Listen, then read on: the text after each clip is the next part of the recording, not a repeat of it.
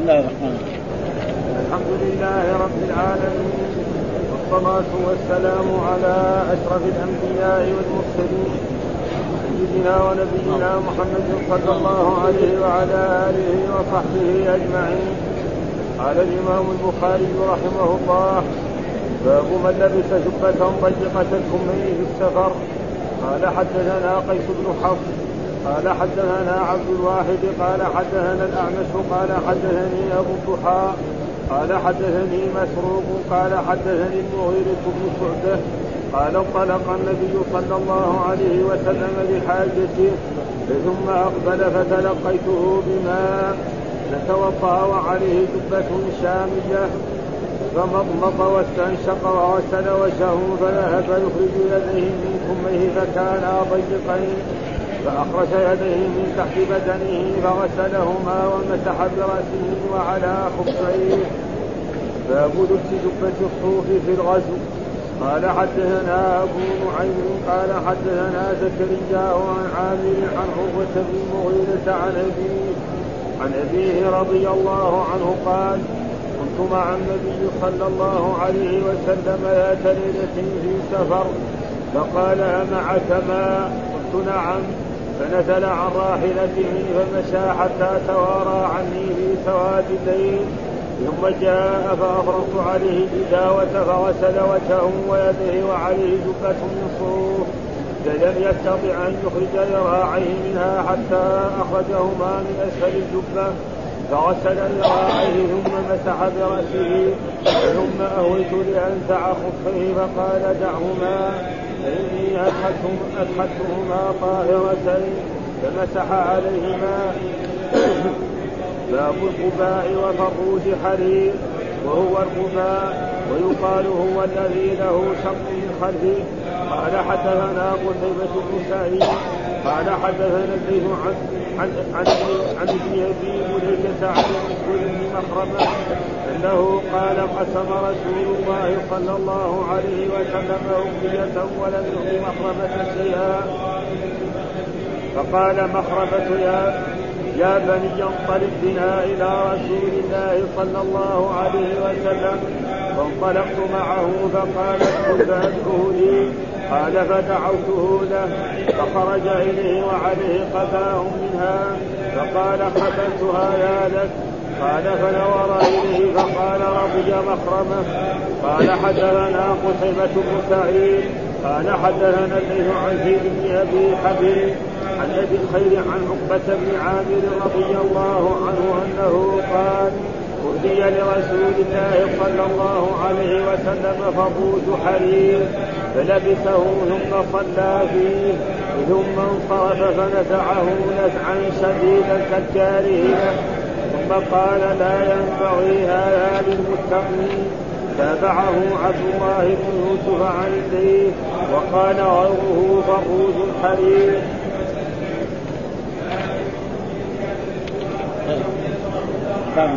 باب البرانس وقال مسدد حدثنا معتمر قال سمعت أبي قال رأيت على أنس برصا اصفر من خلف. قال حدثنا إسماعيل قال حدثني مالك عن نافع عن عبد الله بن عمر أن رجلا قال يا رسول الله ما يلبس المسلم من الثياب؟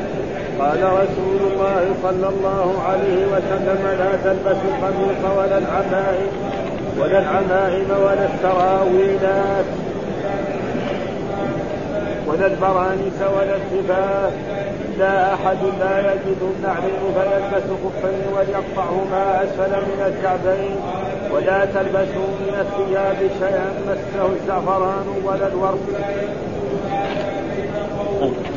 أعوذ بالله من الشيطان الرجيم. بسم الله الرحمن الرحيم. الحمد لله رب العالمين والصلاة والسلام على سيدنا ونبينا محمد وعلى آله وصحبه وسلم أجمعين. باب من لبس جبة ضيقة الكمين في السفر. ومعنى ذلك أن الحديث يثبت أن يعني الرسول صلوات الله وسلامه عليه هو الذي لبس جبة ضيقة الكمين في السفر. فإذا جائز. لماذا؟ لأن السفر يعني فيه أشياء قد يحتاجها الإنسان ويكون خفيف تقريبا يعني يقدر يرفعها أو كذا لأجل هذا. ها؟ فإن كان يعني في غيرها يكون الثياب يعني في الحضر غير السفر تكون الضافية والكبيرة والواسعة تكون أحسن. فلذلك الباب من لبس جبة ضيقة الكمين وهذا في دليل على انه يجوز الإنسان أن يلبس جبه ضيقة الكمين في السفر وإن كان في الحضر يكون إيه لبسه غير ذلك كما جاء في أحاديث يقول ترجم له في الصلاة الجبة الشامية في الجهاد الجبة في السفر والحرب. كانه يشير إلى أن لبس النبي صلى الله عليه وسلم الجبة الضيقه إنما كان لحاجة السفر لاحتياج المسافر إلى ذلك وإن السفر يعتبر فيه لبس غير المعتاد في الحضر. ها؟ فالحضر يلبس إيه؟ شيء واسع جدا وشيء يجمل. كما معروف أن مثلا مثل الرسول صلوات الله يعني هو كالإمام.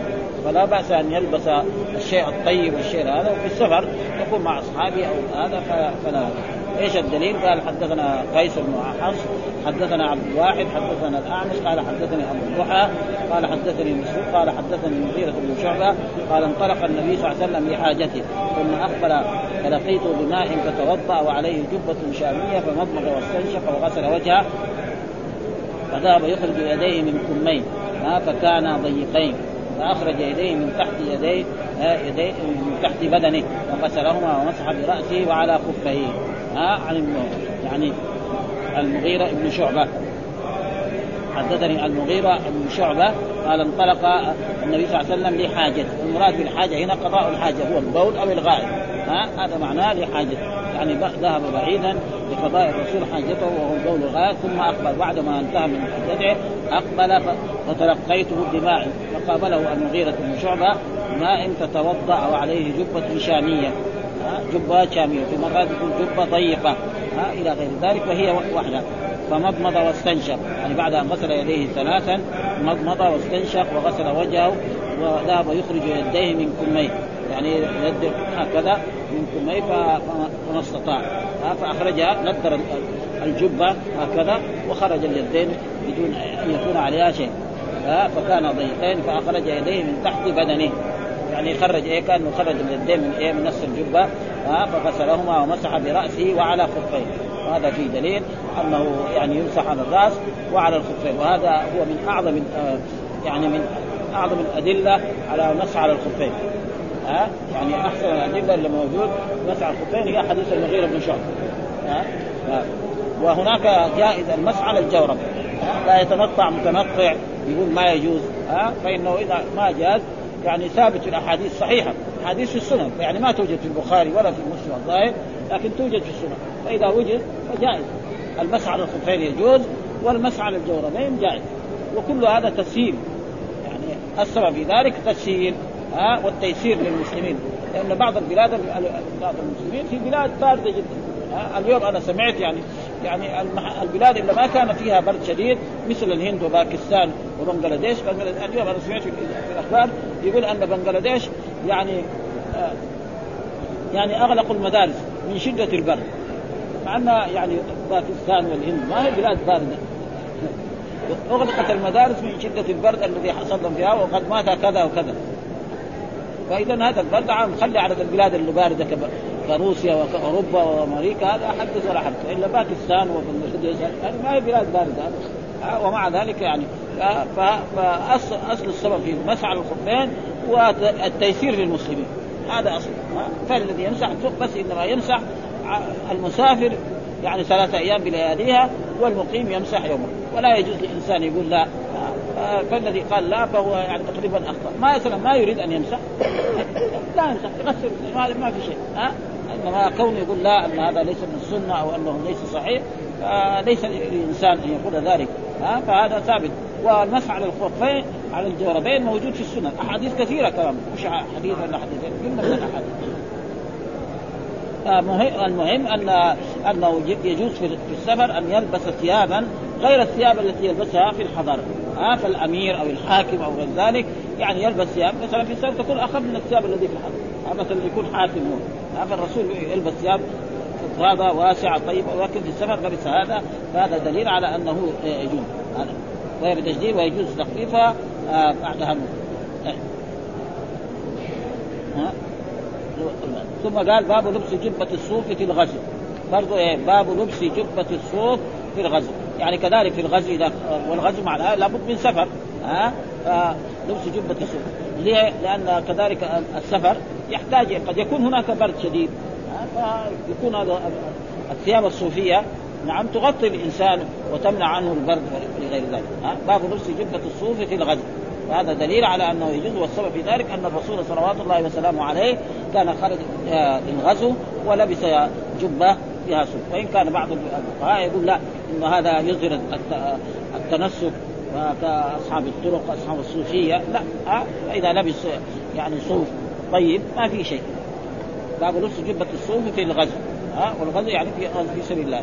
إيش؟ برضه هو حديث المغيرة بن شعبة. نفس الحديث الأول هو نفس الحديث إنما بس إيه؟ السند مختلف. هناك شيخ الإمام البخاري قيس بن حفص هنا الحديث الثاني حدثنا أبو نعيم.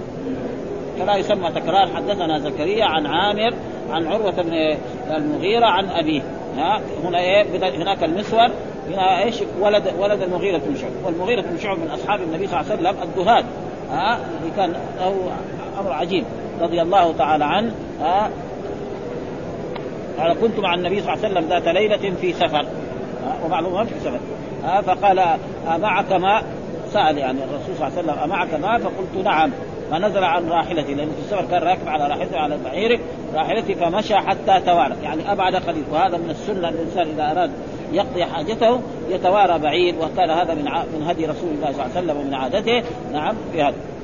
في سواد الليل.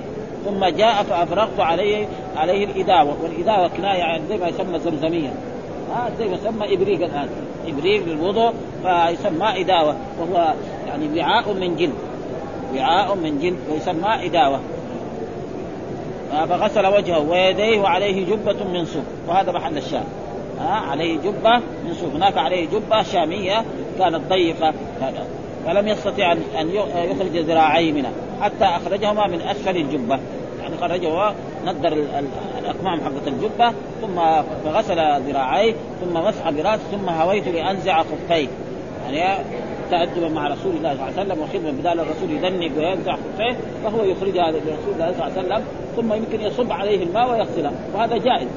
يعني فإنسان إذا استعان في الوضوء هل يجوز؟ الجواب جائز لا ما يؤدي إلى الكب ولا شيء. ها فيأمر زوجته أن تصب عليه الماء. نعم فيغسل يديه ويتمضمض ويستنشق إلى غير ذلك أو يأمر خادمه أو غير ذلك أو إنسان يريد. فلا بأس ثم هويت لأنزع خفيه فقال دعهما فإني أدخلتهما طاهرتين. ها؟ فلازم الذي يريد أن يمسح على الخفين أو يمسح على الجوربين يتوضأ وضوءا كاملا حتى يغسل رجله اليسرى. ويقول أشهد أن لا إله إلا الله وأشهد أن محمدا رسول الله. اللهم اجعلني من التوابين واجعلني ثم بعد ذلك نعم يلبس الخفين أما إذا مس... غسل رجله اليمنى فليس له أن يلبس حتى يغسل اليسرى. لأنه قال طاهرتين. لأنه لسه ما انتهى الوضوء. فله أن يمسح يوم وليلة للمقيم وثلاثه أيام إلى وهناك حديث مر علينا في في. في في سنن النسائي أنه يمسح ما شاء لكن الحديث هذا ضعيف. الأحاديث الصحيحة أنه يمسح يوم وليلة للمقيم وثلاثة أيام بلياليها للمسافر الحديث فيه ضعف. ها؟ يمسح ما شاء إلا إذا كان أصيب بجنابه ها؟ حديث مر علينا في النسائي وهو حديث يعني يخالف الأحاديث الصحيحة. وزكريا هو ابن زائد وهو عامر هو ابن الشعبي هذا معروف.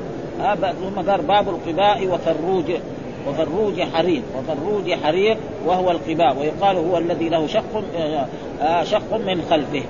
ها باب القباء. يعني باب إيه جواز لبس القباء. ها وهو كناية عن أشبه ما يكون بالجبة. ها يعني أشبه ما يكون بالجبة في عصرنا هذا ويمكن هي نفسها يعني هذا تكون كبيرة و, و والفروج آه وهو الذي يكون شق هو دائما الجباب آه يكون إيه؟ من خلفها من كالاكواد وكالبوالد وكغير ذلك يكون لها إيه؟ يعني شق من إيه؟ يعني فاصل هذا جائز تقريبا ليس فيه باب القباء يعني باب جواز ومشروعيته وفروج حرير. فروج حرير يعني يكون فيه إيه؟ آثار. وهو ثوب من حرير أو يكون في أشياء. ارجع ورا شوي. ارجع ورا يعني خلاص. ويقول الف... باب القباء وقيل عربي اشتقاقه من القبل وهو الضم وفروج حرير بفتح الفاء وتشديد الراء المضمومة وآخره وهو القباء ها؟ فإذا فروج يعني يعني جبة إيه يعني فيها إيه يعني من أسفل فاصل. خيط ها؟ زي الأقوات وزي هذا وكذلك الجوب الذي يلبسها الناس في كثير من البلدان وكذلك هذا تجد وكذلك بعض الناس دحين مثلا في سوريا من هنا من الجان في النساء وفي غير ذلك فهذا معناه يعني هذا باب القباء وفروج وهو القباء ويقال هو له شق من خلفه ها له شق من إيه؟ من خلفه. فهذا جاز إنما فروج حرير فروج هذا إيه؟ كان يعني من حرير. ومعلوم أن الرسول يعني أول لبس الحرير. ثم بعد ذلك قال إن هذا لا ينبغي للناس المتقين فنزعه ورماه ثم جاءت أحاديث صحيحة عن رسول الله صلى الله عليه وسلم أن الرسول أخذ الحرير والذهب بيديه شريفتين وقال هذان حرامان على ذكور أمتي حل لنسائي. إذا الحرير لا يجوز للرجال أن يلبسوه إلا إذا كان من ضرر. ها كما حصل لعبد الرحمن بن عوف لما أصابته حكه أمره الرسول صلى الله عليه وسلم أن يلبس ثوبا من حرير. هذا العذر هذا لا بأس أما بغير ذلك فلا يجوز. ثم جاءت أحاديث كذلك أنه له أن يلبس يعني ثوبا كتان أو صوف أو غير ذلك ويجعل فيه إصبع أو إصبعين من الحرير. هذا فيه ترخيص كمان في أحاديث أخرى. وأما يلبس حرير خالص هذا لا يجوز. للرجال حرام واذا والذي يلبسه آه وكذلك الذهب. وكذلك لا يأكل في آنية الذهب ولا في آنية الفضة. ولذلك باب القباء وفروج حرير وهو القباء ويقال هو الذي له شق من خلفه. أشبه بالأكواد والبوالد والجبب الذي يلبسها. الناس الذين يلبسون الجبب كالعلماء في بعض البلاد وغير ذلك.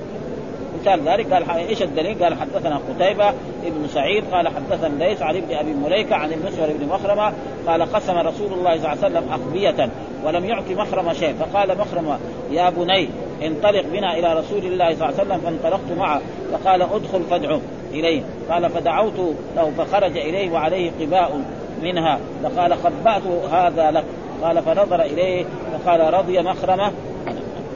يقول في هذا الحديث آه، عن ابن أبي مليكة وهو أحد التابعين عن عن المسور بن مخرمة والمسور صحابي.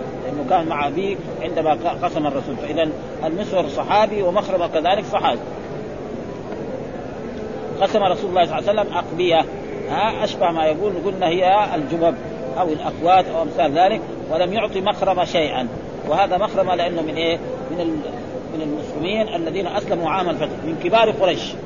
ها وكان له معرفة للناس وعاش طويلا حتى أنه عاش يقول إلى تقريبا فوق ال 100 130 و وكان يعرف أنساب العرب وكان يعرف حدود مكة حدود الحرم فهو من كبار قريش وأسلم في عام الفتح وخرج مع رسول الله صلى الله عليه وسلم إلى حنين وأعطاه الرسول أموال كثيرة. من المؤلفة لأنه تو أسلم. له في الإسلام لسه 10 أيام 20 يوم. فالرسول كان يعطي هؤلاء آه، مؤلفة وكان هو. ثم بعد ذلك صار يعني هذا. فانطلقت معه انطلق الابن مع أبيه ها فقال ادخل. فادعو كيف؟ يعني هو لما وقف أمام بيت رسول الله صلى الله عليه وسلم مثلا قال السلام عليكم ورحمة الله الرسول عرف من صوت عرف صوت. ها؟ ثم قال لايه لابني أدخل. فلما الابن حال ما يدخل الإبن إلى بيت رسول الله صلى الله عليه وسلم وإذا الرسول خارج. ها؟ فخرج الرسول و وكان الخباء الذي خبأه الرسول صلى الله عليه وسلم من مخرمه يعني خباء طيب من أحسن ما يكون ولا يلزم يكون لابس يعني كان فرجه كذا زي ما الانسان يبغى يوري إنسان شيء طيب يكون إيه؟ يفرض كذا. فخرج إليه وقابله وقال قال خبأت لك هذا. ها؟ يعني أنا يعني يعني استأثرت به هذا ولم أعطي أحد وانما خبأته لك فأعطاه إياه. فرضي مخرمه فقال له ارضيت ها؟ ارضيت نعم. ها؟ فهذا معناه قال يا بني انطلق بنا إلى فانطلقت معه فقال أدخل ها؟ الولد. ها؟ فادعه إليه. فقال فدعوته له فخرج إليه وعليه قباء. هذا محل عليه قباء لا يلزم ذلك يكون الرسول لابسه لا. ها؟ يكون فارقه كذا أو مطبقه كذا فأعطاه الرسول صلى الله عليه وسلم فقال خبأت هذا لك. ها؟ يعني هذا أنا تركته لك ولم اعطي فنظر إليه. فقال رضي مخرمة. وهذه رضي مخرمة. بعضهم يقول أنها من رسول الله صلى الله عليه وسلم وبعضهم يقول من إيه؟ من ابي وهذه الأحاديث كلها إيش كانت تقدمت في الصلاة. يعني الحين الإمام البخاري يكرر هذه الأحاديث يجيبها هي في الصلاة. نحن جايبها في في كتاب إيه؟ كتاب اللباس نحن.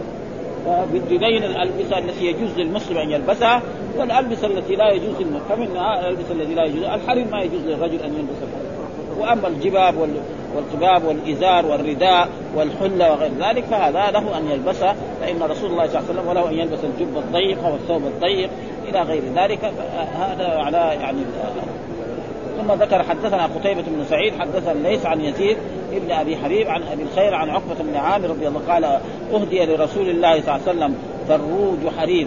ها فلبسه ثم صلى فيه العصر ها فنزعه نزعا شديدا كالكاره له ثم قال لا ينبغي هذا للمتقين. يعني أهدي لرسول ومعلوم أن الرسول صلوات الله وسلامه عليه من صفاته أنه يقبل الهدية. نعم أي إنسان يقدم له هدية يقبلها وإن كان أكل يأكله وإن كان لباس يلبسه. وأما إذا أتى بصدقة فإن الرسول لا يأكل الصدقة ولا يقبل الصدقة. هذه من علامات رسول الله صلى الله عليه وسلم وهذا اهدي لرسول الله صلى الله عليه وسلم فروج حرير. معناه ثوب حرير أو جبة حرير أو ذلك فلبسه.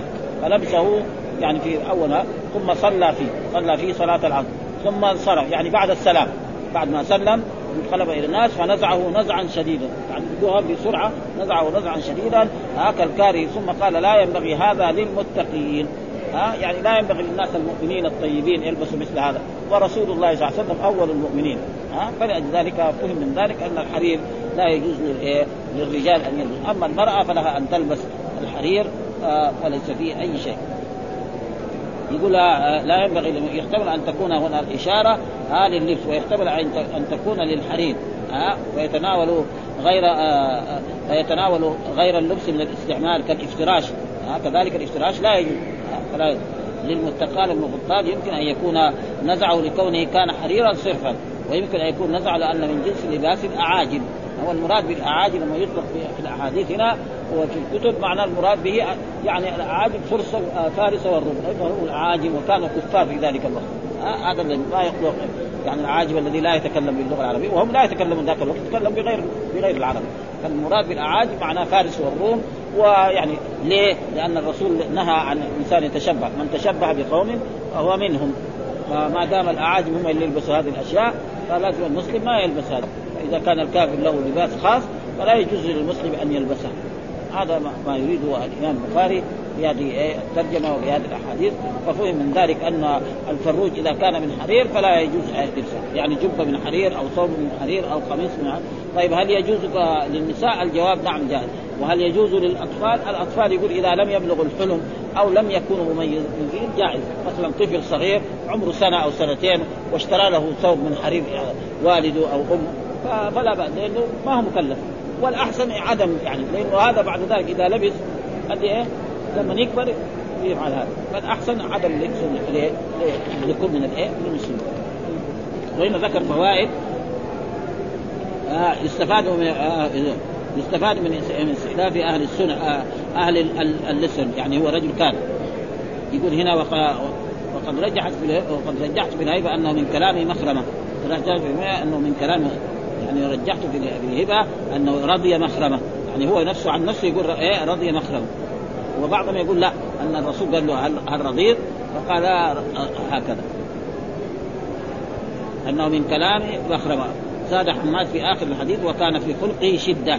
يعني رجل شديد يعني وقال يستفاد منه استئلاف استئلاف أهل اللسن. يعني رجل إذا كان معروف لسان شديد وأنه هذا فلا بأس أن الكبير يعني يكرمه. وقد حصل ذلك أن رسول الله صلى الله عليه وسلم دخل عليه رجل نعم وكان يعني يذمه كان الرسول بالله فلما دخل وإذا الرسول يستأنس معه فقال إنا لنبش في وجوه قوم ونحن له كارهون. إذا جاء رجل شخصية وهو رجل ما هو طيب. فلا بأس أن يقابله مقابلة طيبة ويظهر له الود ويظهر له وهذا لا يسمى نفاق. ما دام هو إيه شخصية وكبير في القوم فإن هذا لا يضر. ها؟ ومن في معناهم بالعطيه والكلام الطيب وفيه الاكتفاء بالهبه بالخبر. أي إنسان إذا وهب له وقد تقدم البحث هناك فيه وتقدم في كتاب الشهادات الاستدلال به على جواز شهاده الأعمى. لأن النبي صلى الله عليه وسلم عرف صوت مخرمة. ها؟ فاعتمد لأنه كان كبيرا في السن وكان لا يشوف فاعتمد على معرفته وخرج إليه ومعه القباء الذي خب واستنبط بعض المالكية من جواز الشهادة على الخط وتعقب بأن الخطوط تشتبه. صحيح هذا؟ أكثر ما ولذلك في المحاكم لا يقبل إلا إذا جاب شهود لأنه يشهد مثلا رجل مات وجاب ناس هذا تعرف خطه يكون زملاء؟ هذا يمكن. وأما بس الخط يقول هذا خط فلان. يكتب واحد خط ويقول الخط ها فلا يقبل. ولذلك حتى في الطلاق دحين إذا طلق كتب لازم يشهد. الشهود يجي يشهد. انه طلق أو أعطى أو زوج حتى يكون تمام. وأما بس الكتابة وحدها فلا تكفي بذلك. لأن الكتابة قد يشتبه بعض الخطوط بعضها ببعض. وقال في القرطبي في المفهم والمراد بالمتقين المؤمن لأنهم الذين خافوا الله تعالى واتقوه بإيمان مطاع. وقال غيره لعل هذا من باب التهيج للمكلف عن الأخذ بذلك. لأن من سمع أن من فعل أن من فعل ذلك كان غير أن من فعل ذلك كان غير متق فهم منه أنه لا يفعل إلا المستقيم. فيعنف من فعل ذلك لئلا يوصل بأنه غير متقن واستدل على تحريم الحرير على الرجال دون النساء لأن اللفظ لا يتناولهن على الراجح. ها؟ لأنه قال إيه؟ لا ينبغي للمت... للمتقين. المتقين جمع إيه؟ مذكر سالم. هل يجوز للمتقينات كذا إلا على وجه الجواز. وفي مرات كثير أحكام شرعية إذا جاء الرجال يدخل فيها النساء. وفي احكام شرعيه لا النساء. ولذلك القرآن لو قال وأقيموا الصلاة وآتوا الزكاة وما جاء أمر للنساء كان داخلين فيه. جاء لكن جاء في القرآن وأقمنا الصلاة وآتينا الزكاة وأطعنا الله ورسوله. هذا خاص للنساء. والا لو ما جاء كان يدخل لذلك جاء في أحاديث كنت نهيتكم عن زيارة القبور فزوروها. بعض العلماء يقول فزوروها يدخل فيه الرجال والنساء. والبعض يقول لا ما يدخل فيها النساء لأن في أحاديث لعن الله زوارات القبور والمتخذين عليها المساجد والسرج. و... وأصح الأقوال أن زيارة المرأة للقبر إذا كانت لتتعظ ولتذكر الآخرة فإن ذلك يعني كثير من العلماء يجوز ذلك. وإن كان بعض من العلماء لا يجوزون ذلك فالمسألة فرعية فيها خلاف بين العلماء. و... ويكفي ذلك الأدلة التي كان مرت علينا في الجنائز أن الرسول مر على امرأة وهي عند قبر تبكي. نعم نعم. فقال لها علي يا أمة الله نعم اصبري. فقالت إليك عني ما لك شغل أنت. أنت ما فقال لها هذا رسول الله صلى الله عليه وسلم. تقول له إيه فجاءت ولم تجد على بابه بوابين. فقالت يا رسول الله ألم أعرف. فقال الرسول إنما الصبر عند الصدمة الأولى. فاستدل الحافظ لما مررنا هناك على أن الرسول ما خاصمها على الزيارة. ها وإن كان يعني فتصير المسألة يعني لا يشدد فيها. ها خصوصا بشرط تزور بأدب. ما تصيح ولا تنوح ولا تفعل فيمكن هذا يكون ما فيها. فالذي قالوا هذا؟ كذلك يعني يمكن ما في شيء. ثم ذكر الحديث باب البرانس. ها والبرانس هو ثوب كبير له رأس. منه يغطى في هذا ويلبسه إخواننا المغاربة وهذا معروف. وكان معروف من قديم يعني وإلى الآن معروف. وأكثر من يلبسه الآن يعني اخوان المغاربة اللي في شمال أفريقيا كلهم يلبسون البرانس هذه ومعروفة عندها وهو ثوب كبير أشبه بالثوب الكبير وله رأس. فإذا جائز لبس البرانس لأن الرسول صلى الله عليه وسلم سئل عما يلبسه المحرم فقال لا يلبسه إيه. فإذا في غير الإحرام له ان يلبس البرنس هذا يفهم. ها؟ معناه إذا كان ما هو محرم لا للحج ولا للعمرة ولا للقران له يلبس البرنس ها باب البرانس. إيش الدليل؟ وقال لي مسدد حدثنا معتمر قال سمعت أبي قال رأيت على أنس برنسا أصفر من خز. ها قال. وهنا بعض العلماء الذين شرحوا البخاري قالوا أن هذا تعليق. لا وليس تعليق لأنه إيه مسدد من مشايخ الإمام البخاري كثير يروي حدثنا مسدد حدثنا مسدد. ها؟ حدثنا مسدد بن سرهد البصري شيخه. فحدثنا وقال كل واحد ها؟ لا فرق بين حدثنا وقال وسمعت وأخبرني كل واحد. قدم لنا هذا كان في إيه؟ في كتاب العلم. أبدا ها؟ في كتاب العلم بيان. سواء الشيخ يقول مثلا الطالب يقول له سمعت يقول أخبرني حدثنا. كل واحد. فقال وقال لي مساعد دخل المعتمر قال سمعت أبي قال رأيت على أنس قرنصا أصفر من خز. يعني ها؟ من خز. يعني الخز إيه؟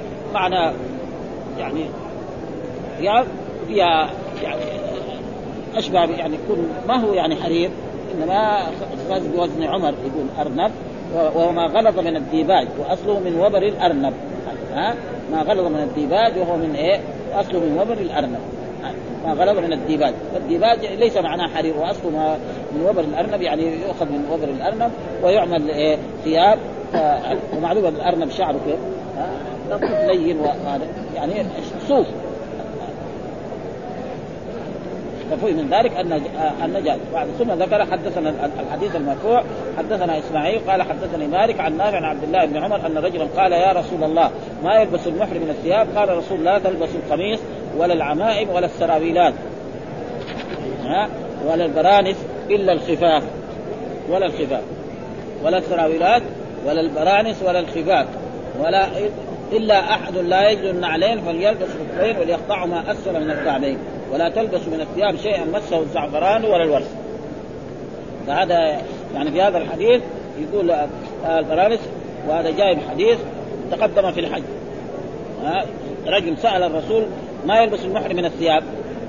الرسول أوتي جوامع الكلم ما يمكن الشيء الذي يلبس يعني يلبس يعد. ها فقال لا يلبس كذا وكذا.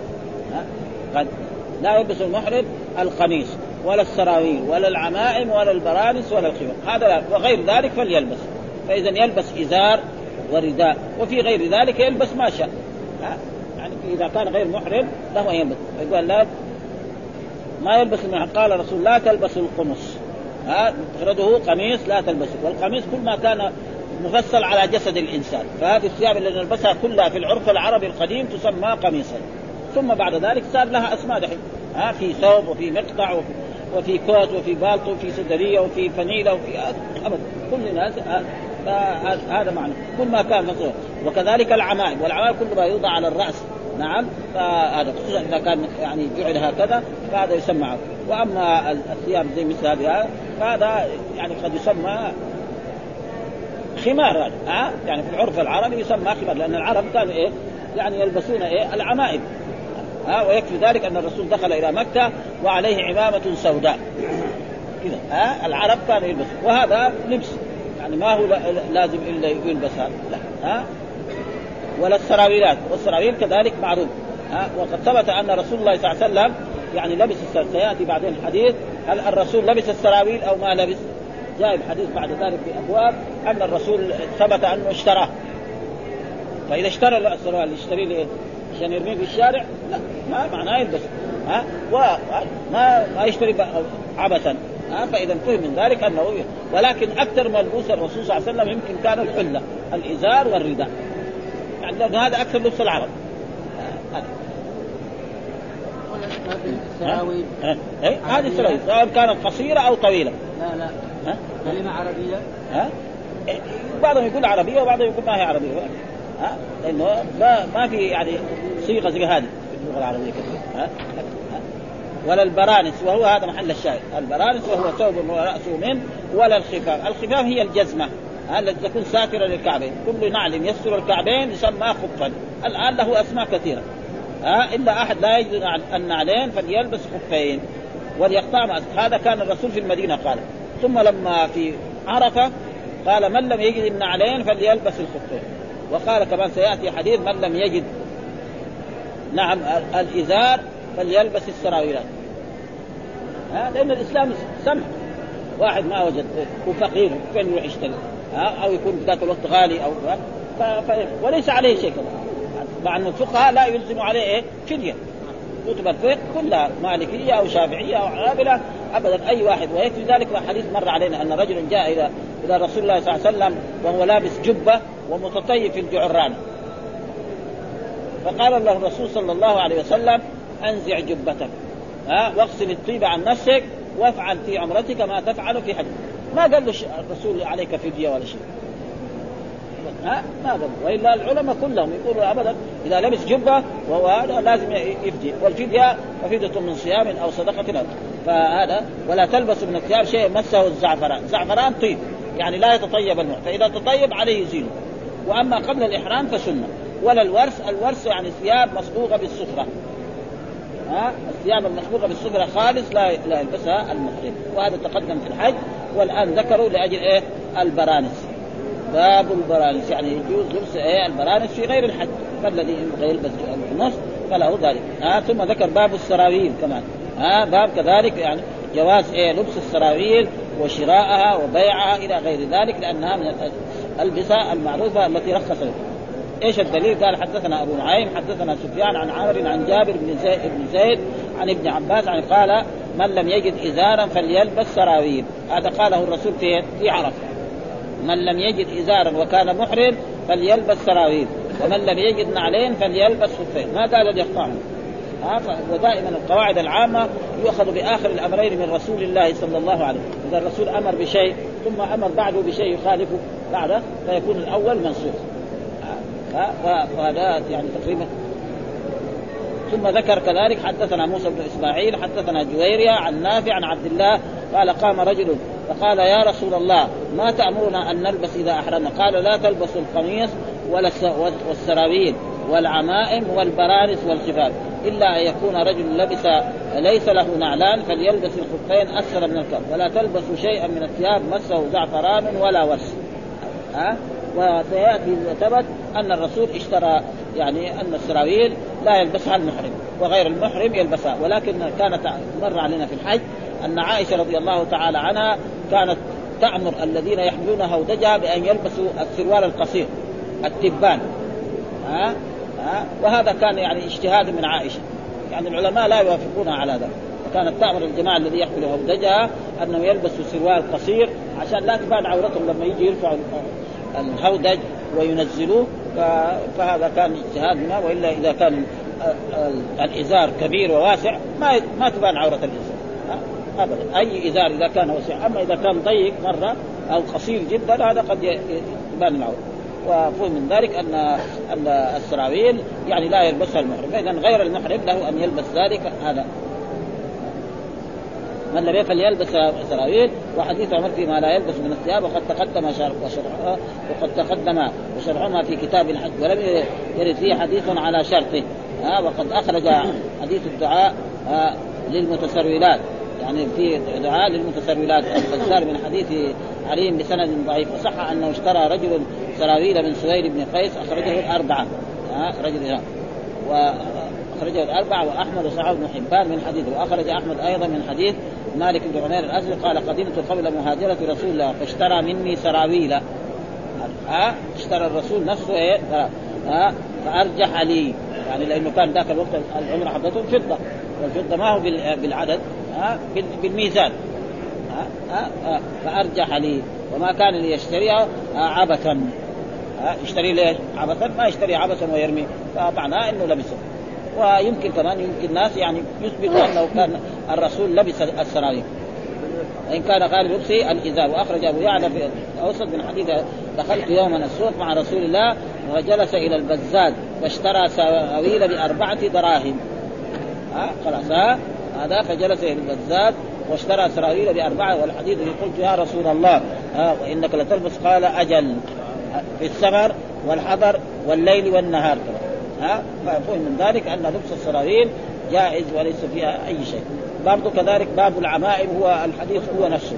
ها هل يجوز للعمائم؟ المسلم له أن يلبس العمائم. والعمائم ما يربط على الرأس ها وكان هذا من لبس العرب قديما وكذلك المسلمون يلبسون خصوصا في بعض البلاد وهل لا, لا وبعضهم يجعل له عزبة ها يعني عزبة تكون إيه بين كتفين. وبعضهم يرى أنه إذا ما كان له عزبة ما يجوز. ها؟ يعني بعض الاعاجم مره يشددوا في هذا الموضوع ها؟ ها؟ فالظاهر أنه ما يربط على الرأس. وأما هذا هذا لا يسمى عمامه في العرف العربي لا يسمى خمارا هذا ها؟ الشيلان من الملبسه هذه تسمى يعني خمار حسب إيه؟ يعني حق النساء ها؟ ها؟ يعني في العرف العربي ما يعرفه ها؟ باب العمائم فإذا العمائم يجوز للإنسان غير المحرم. أما المحرم من الرجال فلا يلبس إيه؟ العمائم. وغير المحرم له إن يلبس ويكفي ذلك. أحاديث مرت علينا الرسول لما دخل مكة في في عام الفتح قال وعليه عمامة سوداء. يعني يبين أنه ما هو محرم. يعني مقصودها يبين إذا إنسان دخل مكة للجهاد أو دخل لغرض من الأغراض له أن يدخل مكة بدون إحرام. كما لا كما يظن بعض الناس يعني انصاف المتعلمين وبعض إنه ما يجوز يدخل مكة إلا محرم. لأنه إذا قلنا هذا الكلام يصير كل من أراد يدخل مكة لازم عليه يحرم أو يعتمر. وهذا ما هو صحيح. بعدين يصير الحج إيه؟ يجب الحج والعمرة بدخول مكة. وهذا ما حد قاله. ها؟ لم يقل به أحد. ها؟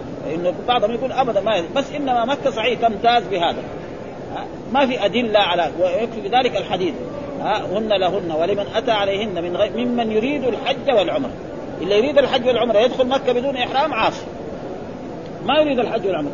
يريد يشتري بضاعة دحين في عصرنا هذا أو يزور مريض له. يدخل. لكن لو أحرم واشترى البضاعة وزار مريضه كسب مكسبين. كونه لازم هذا بس هو مو صحيح. ها؟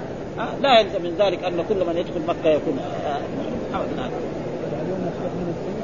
ها؟ ما نقول والله. السنة على كل حال كان زي العمامه اللي لبسها الرسول يمكن. والناس يقولوا لا إن هذا كان لبس العرب الرسول لبسه على هذا على هذا الوجه. وإذا كانت يعني يعني العمامه المعروفة التي فيها هكذا مثل ما يلبسها غالبا وغير ذلك فهذا حدثنا علي بن عبد الله قال حدثنا قال سمعت الزهري قال أخبرني سالم وإذا قال إنسان سنة يمكن لأن الرسول قال والرسول أسوة حسنة قد كان لكم في رسول الله أسوة حسنة يكفي ذلك أن بعض الصحابة لما مر علينا في في الأطعمة. أن أن الرسول كان يعني الدبه موجودة تجد يمد يديه وياكلها فكان أنس بن مالك يقوم إيه؟ يضمها يلمها إليه أمام الرسول صلى الله عليه وسلم. وقال ذلك الوقت صرت أنا أحب الدبه ها؟ تاثر برسول الله صلى الله عليه وسلم. ما دام الرسول يحب الدبه أنا كذلك أحب الدبه كذلك ما دام الرسول كان يعتم ها؟ فالمسلم يعتم على أن يعني له دليل وله وجه يعني صريح يعني.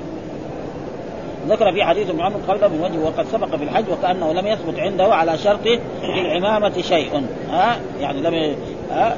على شرط في العمامة شيء. يعني أن الرسول لبس العمامه يعني في أحاديث توجد في غير في غير البخاري. ها؟ يعني البخاري ولو حصل حديث أن الرسول لبس العمامة كان دغري يحط. لكن ما حصل. يعني على الشروط اللي يبغاها في صحيح. تجد في كتب ثانية موجود. ها؟ أن الرسول يعني آه الحديث الذي إيه؟ دخل الرسول مثلا مكة وعليه عمامه سوداء. يعني الظاهر أن الحديث هذاك ما هو على شرط البخاري. وإلا لو حصل هذا على شرط لأنه البخاري له شروط. من شروطه أنه لازم آه يقول علي بن عبد الله لازم يجتمع مع إيه؟ مع سفيان.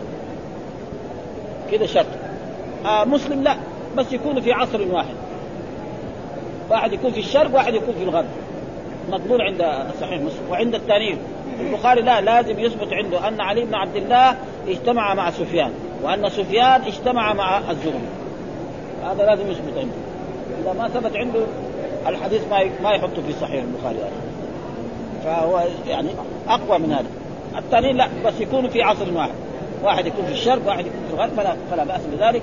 هذا وقد ورد في الحديث الماضي في آخر ما من جر ثوبه عن الخيلاء من حديث عمرو بن جريج أنه كأني أنظر إلى وعليه عمامة سوداء.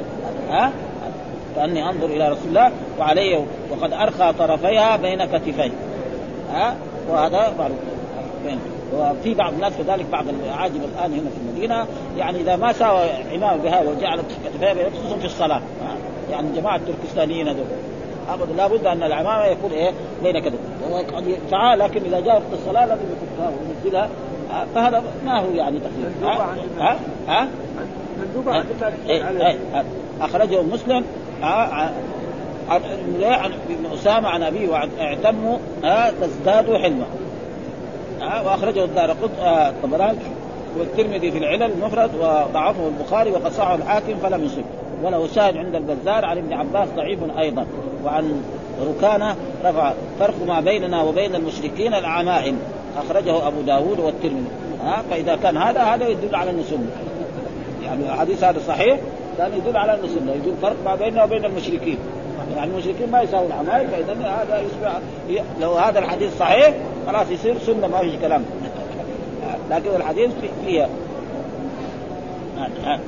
فرق ما بين وبين المشركين عمال أخرجه أبو داود والترمذي وعن ابن عمر كان رسول الله إذا اعتم سدل عمامته بين كتفيه. أخرجه وفيه أن ابن عمر كان يفعله. والقاسم وسالم وأما مالك فقال أنه لم يرى أحدا يفعله إلا عامر بن عبد الله بن الزبير والله أعلم. والحمد لله رب العالمين وصلى الله وسلم على نبينا محمد وعلى آله وصحبه وسلم.